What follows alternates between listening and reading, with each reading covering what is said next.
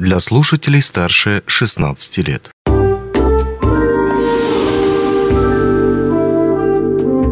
Гости дневного эфира.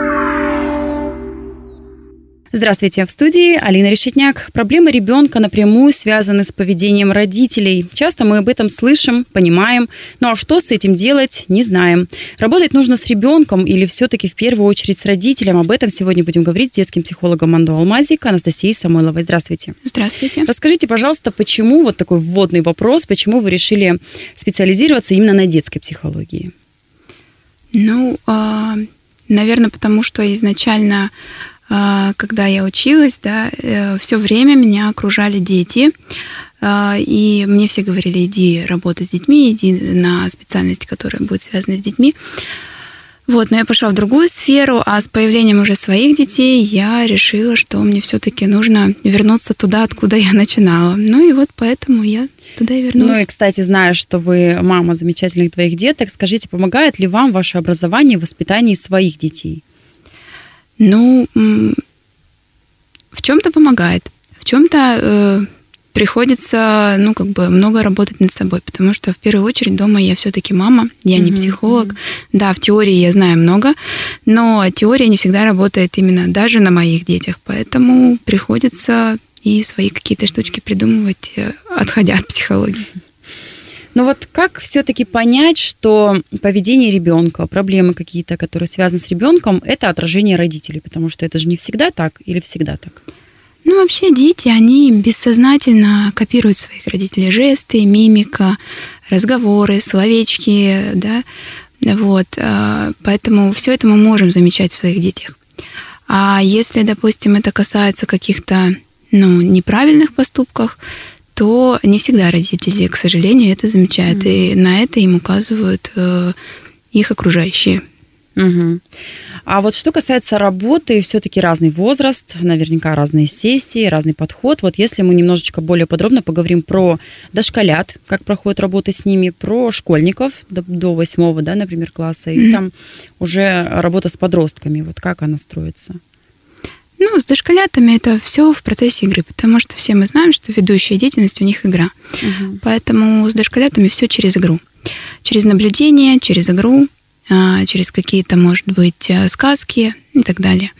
Если это школьники, то это все зависит от школьника. Это могут быть разговоры, это может быть какая-то, какой-то запрос от родителей, это может быть запрос от самих школьников, и исходя из этого начинаешь уже работать со, со школьником. Если мы берем школьника-подростка, то у меня, ну вот э, в одной, ну одна из моих таких методик э, в копилочке есть эта игра да, а, с эмоциональным тренажером Kids, э, School Kids, который называется. Вот. А, там как раз-таки в процессе игры игра такая ходилка-бродилка, а, вытягиваем, можно так сказать, все из э, подростка, и при этом это все проходит, опять же, в процессе игры вот, и проходят открыто, потому что они не закрываются. Э, есть там наводящие вопросы, которые помогают немножко расслабиться, и уже в процессе этого идет работа. От этого приходит э, в конце осознание, мы проводим рефлексию, и э, ребенок уже понимает, откуда у него что идет, что и где ему нужно над собой поработать или с родителями наладить, да, потому что я играю как с родителями вместе, mm-hmm. да, родитель-ребенок, так и отдельно просто у меня собираются подростки, и мы там играем. Это очень хорошая штука, и э, в последнее время в основном вот с ней я и работаю, уже потом на основе этого там можно выявить, ну, то есть это и своеобразная такая диагностика, можно уже применять другие методики. Угу. Но вот конкретно вам, как специалисту, с кем работать проще? С какой категорией детей? Ну, моя, наверное, стихи, потому что я больше в этом э, проработала и пробыла, да, это дошкольники.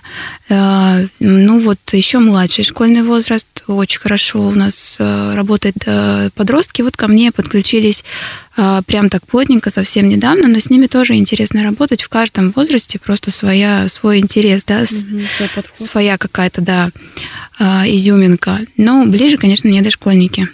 Угу.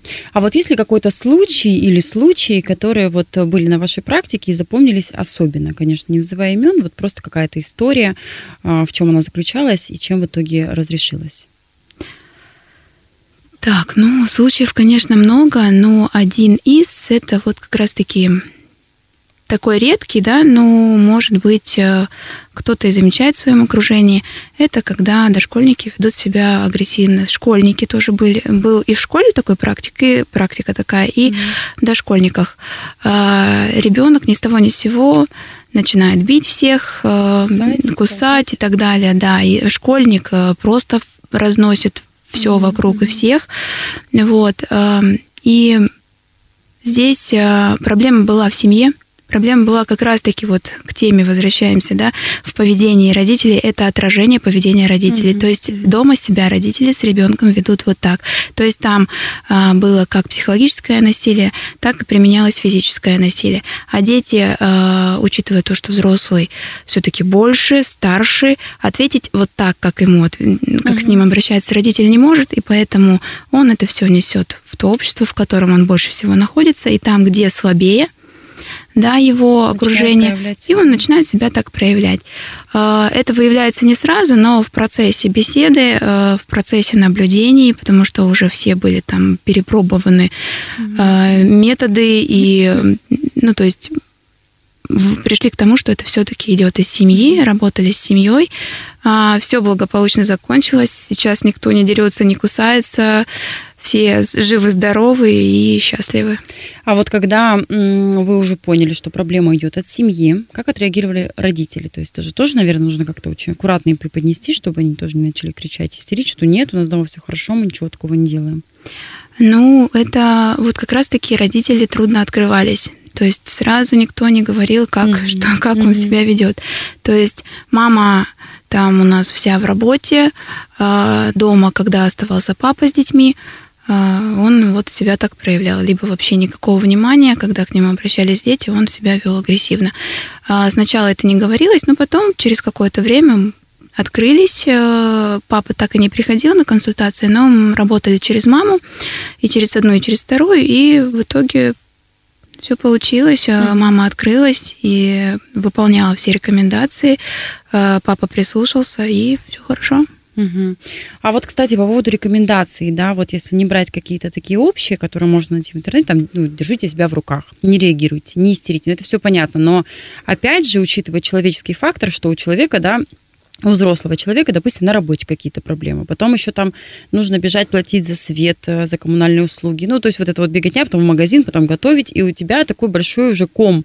Ты приходишь домой, и вот как научиться себя держать в руках, и чтобы спокойно проводить время с ребенком, да, без криков, без этого всего там отстань, не трогай и так далее. Вот какие-то прям такие работающие советы, которые могут помочь родителям. Ну, а, здесь вообще в первую очередь работают правила.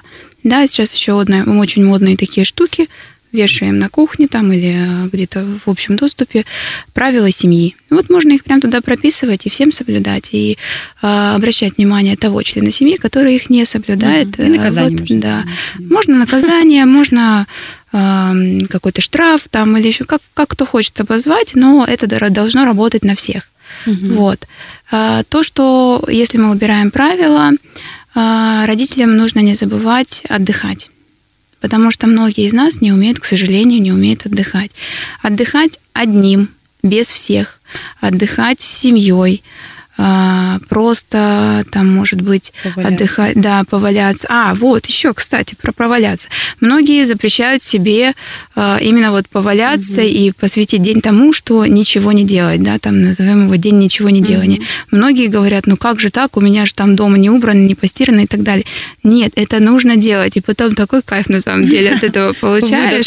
Да, и на самом деле отдыхаешь, потому что иногда вот этого очень не хватает, поэтому нужно себе позволять, своей семье устраивать день ничего не делания, никуда не убежит. Домашняя работа, обычная работа. Вот. И еще вот как раз-таки работающим, тем, кто с головой в работе и несет домой работу, вывести для себя правило оставлять работу на работе, не нести ее домой. Мысли тоже оставлять mm-hmm. про работу на работе. Все-таки дома мы должны быть с семьей и с самим собой. Включаться. Да. Здорово, я думаю, что это тоже очень важные моменты, о которых многие забывают, особенно что касается момента отдыха, переключений и так далее. Большое спасибо, что пришли и все нам рассказали. Спасибо вам. До свидания. До свидания.